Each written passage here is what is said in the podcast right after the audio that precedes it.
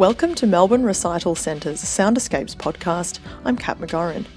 In this podcast, we explore how music is helping people recover from trauma, with special guests James Richmond, a clinical psychologist and percussionist, Michael Mosley, who is part of James's drumming circle, and our final guest is Samantha Dieckmann, a postdoctoral research fellow at the University of Melbourne, who is looking at how music is used in forced migrant communities to deal with trauma and build social connections.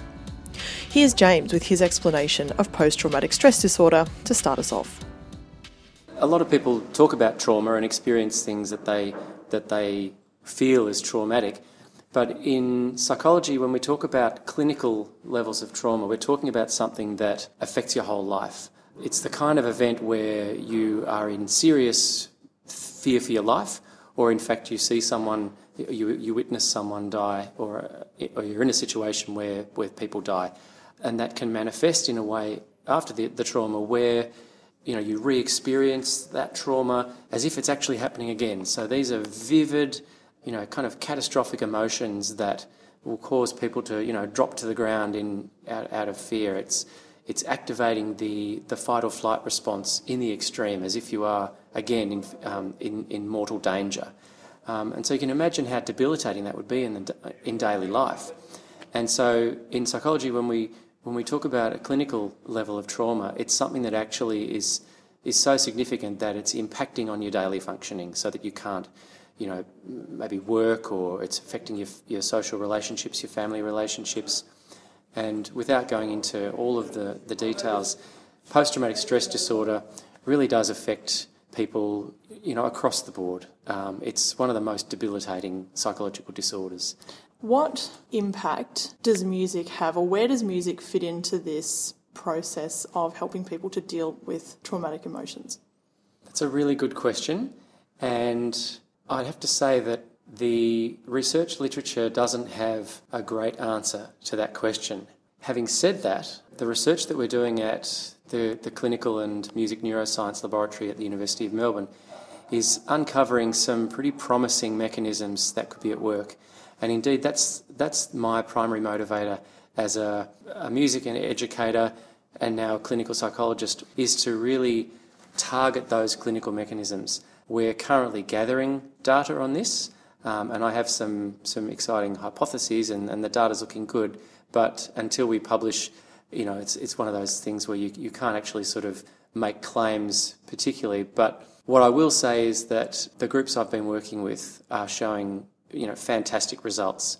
The kind of anecdotal reports that they're offering, the observation of, of the pleasure and, and the camaraderie and the well-being that's being elicited through this activity is really encouraging. So we're pretty hopeful that this that these programs and the research that's going on will lead to some pretty groundbreaking publications. Do you have any insight? And again, I'm just purely happy to hear anecdotal evidence or just even what you, your, your instinct tells you. Why drumming over other instruments, for example? Well, um, other instruments, you know, playing other musical instruments and indeed singing in choirs can be very beneficial. The reason I'm focusing on drumming is not because I'm a percussionist, but because one of the barriers to people taking up music is that they think it's going to be too hard. Um, and with drumming, you can make a sound from day one. You can hit the drum and experience this, that, that reaction. And you can start with very simple rhythms, and you can, uh, our program kind of tailors the structure so that people of all different abilities can, can be making music from day one. So we feel that drumming is a really great way to access the benefits of musical participation without the impediments of it'll be too hard or um, tone deaf or you know some of those things that unfortunately stop a lot of people from continuing with music in, in their adult lives. People think that it's a gift that you either have or don't have. Well, we know that's a myth. Now we've kind of proven that in the disproven that in the music psychology literature. Um, that you know, while some people have more or less of a of a propensity, it's just doing it that makes you get better.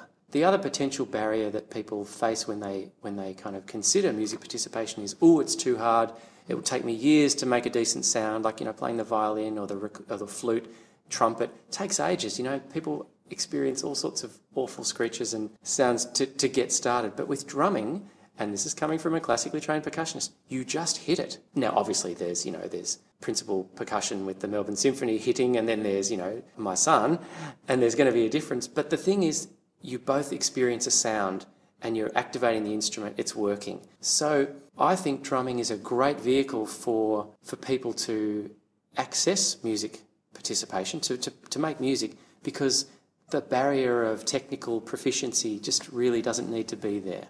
And you don't need to do 10,000 or 20,000 hours. Yeah. Just do one, just do two. Any hour you spend playing music is going to be beneficial and enjoyable. And so I think putting performers up on a pedestal of being, well, if I can't be that, then there's no point doing it, is really missing the point of music. You know, in non Western cultures, music is a part of everyday life. It's something that, that, that the youngest children will sit alongside their grandparents and, play, and in the circle and just watch and join in. And it's, it's an integral part of life. And I suspect that we are poorer for it not being in ours to the same degree. But is there a difference between listening to music and playing music yourself? Well, according to the research, yes, there is. What, what, um, what we're basically saying is that listening to music does, but you know, they say set off fireworks in the brain. You know, it's activating the brain across multiple regions, more so than pretty much any other activity that we, that we have, have tested. Playing sport, reading, doing maths. So that's great in itself. And, uh, and we know that listening to music can have some, some really great effects, great positive effects on people. But when you're actually actively making music, participating, playing music, it's even greater, the effect. Just, just significantly greater. One of the reasons we think is because, you know, you've got the whole physical movement, so your whole, your motor cortex, the, the part of your brain that, that activates your, your movement is, is highly active in this. Um, when you're when you're making music, but also you're integrating information from other musicians and uh, integrating that with your own music that you're making. Um, you've got to align and synchronize. So there's this kind of rapid error correction, anticipation, prediction, uh, adjustment, cognitively, aurally, and then physically. I mean, it's it's a, a highly. I mean, it's like piloting a fighter jet. I would imagine. I mean, you're literally operating at kind of you know high capacity on multiple domains of, of operation. Is there any type of music that works better than others? Oh, death metal, absolutely. no. Well, it gets the rage out. That's a good question. What I do know is that musical memories are very personal. So everyone has different associations. And, and one of the reasons music is so powerful um, in working with people with dementia is because those memories are laid down far, far back in people's history. They're laid down so strongly through the musical component that, that they can be retrieved even when people, people's memory is failing in other domains. Those musical memories are so strongly stored, and everyone's are different. So, you know, in selecting music for people to perhaps, you know, for example, in, in music therapy, it's a very personal approach, and that's why one to one music therapy is, is a thing because the songs that will activate positive emotions for you may not necessarily work for me. And in fact, there's some amazing research by um, Robert Zatorre's lab into what's called the chills, which is basically this amazing effect when you when you hear a piece of music that for you it's it's it's one of your absolute favorites and there might be a certain point in that piece that you just get this amazing kind of goosebumps chills down your spine you know, researchers have studied the physiological reactions. It's, it's up there with orgasms. You know, I kid you not. But what is so amazing is that when they did this study, let's say the piece that gave you the chills, they played it to me, for example, and no reaction. Wow. And, and vice versa. The one that gives me the chills doesn't do a thing for Nothing. you. So it's, it's not an inherent quality of the music, it's the personal, kind of autobiographical musical memory. Michael Mosley is an avid music lover and an Anglican lay minister. He is also part of a drumming group that James runs for Vietnam veterans called the Kokoda Drummers. Like many Vietnam veterans, Michael was diagnosed with PTSD and depression in his 50s, and he describes the condition as a wounding of the human soul. I caught up with Michael at the launch of the Kokoda Drummers CD, and he explained to me the impact that drumming and the group has had on his life.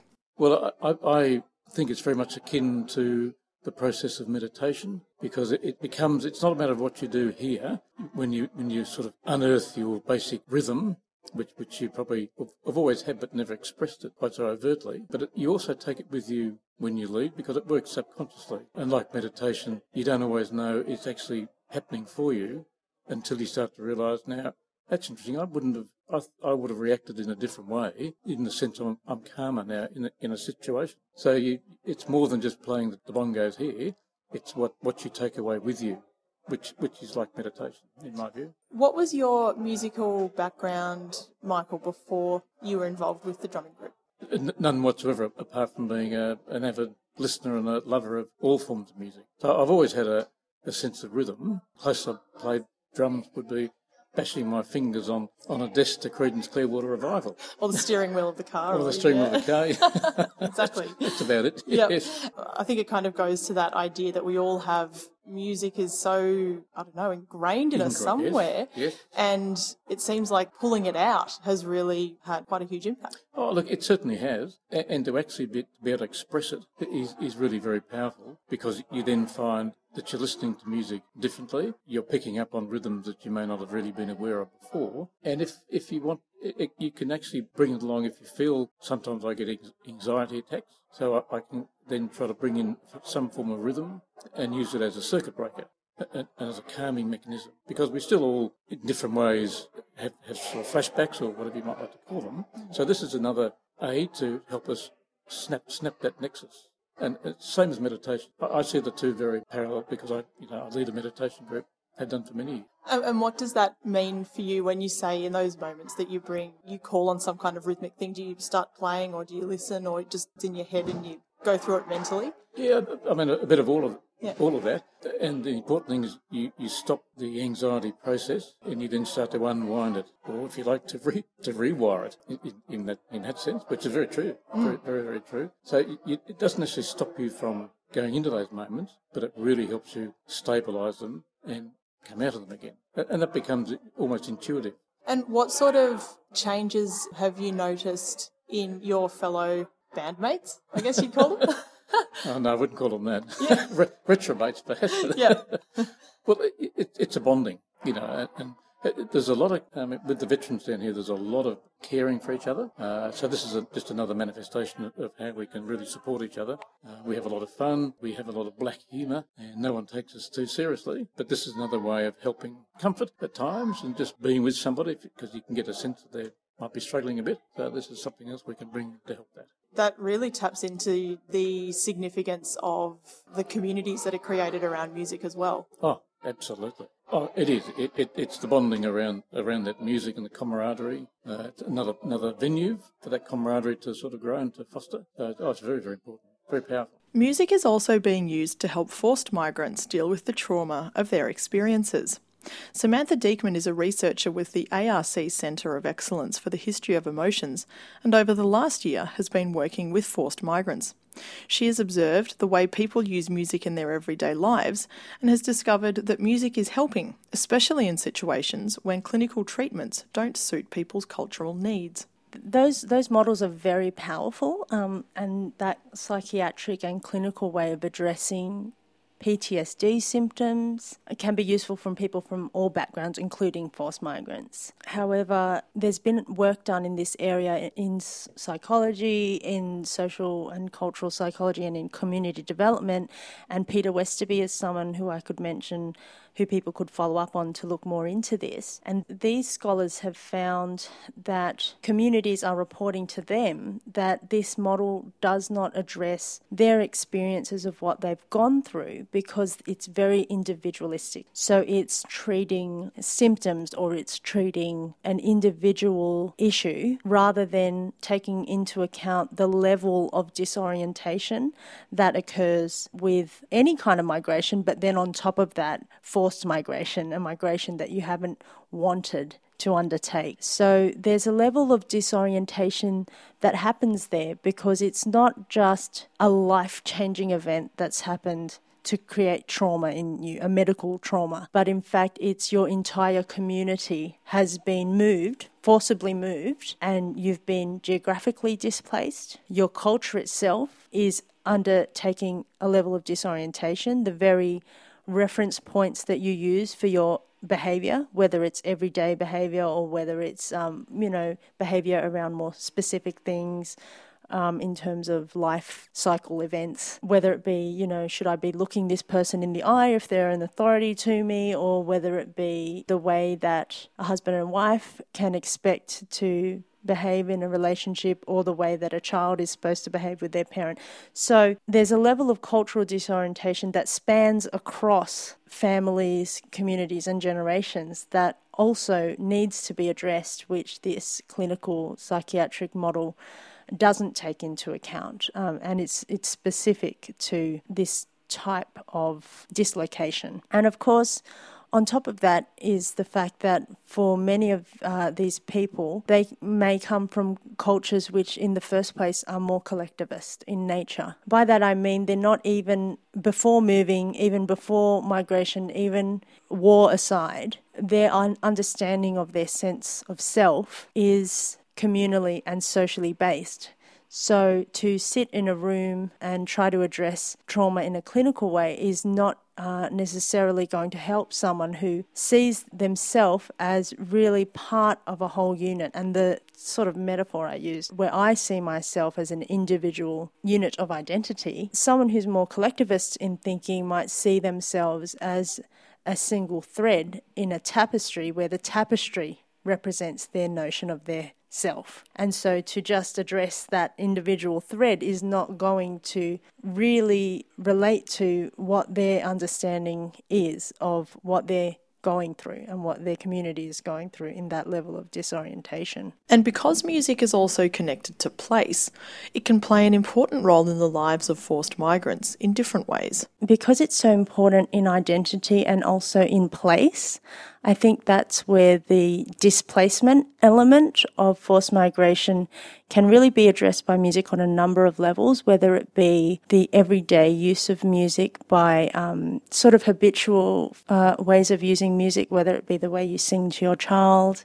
and, and sort of connect with your own sense of identity and self and heritage through that and the, the generations before you, whether it, I, I have people tell me how music is just such a, a big part of their everyday culture. They sing when they do the dishes. They sing, you know, uh, and it, when their baby takes a first step, there's a particular song to do with that. So there's certain rituals and cultures and traditions that they can reinscribe in their new environment through music and, and try and feel a sense of comfort there. Then there's also the power of music to bring people together. Um, so, you know, often we can look at groups or communities of people who've come from a certain country as being all one group, one single entity, uh, when in fact there may be, you know, multiple languages, religions, ethnicities, tribal groups that are represented by what we're seeing as a single group. And so music can play a part in, you know, developing a sense of community amongst such difference, especially where that community may have been experiencing war and in fact the very conflict from which they're fleeing is what divides them. And music can help to address that and bridge that gap as well. In the context of music making and even using music to connect with audiences who aren't from the community um, or sharing a different side of that culture with people who have been living in Australia for a long time or people who just simply aren't from that background. Absolutely, and that's another way that music is so powerful in that social sense. So many people talk about music being a language that everyone can understand. And obviously there's a lot of you know problems by just just saying that. But it doesn't matter what language I'm singing in. The melody is something that might touch you emotionally. And the emotion in a song or in a piece can be communicated without words uh, or at, without words that you might understand. So certainly music has been a vehicle through which individuals and communities from forced migrant backgrounds have been able to communicate what they've been through, have been able to talk about how that's not all they are and how they can help people from the receiving society, whether that be in Australia or wherever, to understand that in fact they are more than just the war that they came from or the conflict that they're associated with. And in fact, there's so much beauty and richness in their traditions that can, in fact, contribute so much to the society that they've come to find themselves in. Thanks for listening to Melbourne Recital Centre's Sound Escapes podcast on music and trauma recovery. For more information, related news, stories, and events, visit melbournerecital.com.au. I'm Kat McGoran. Till next time.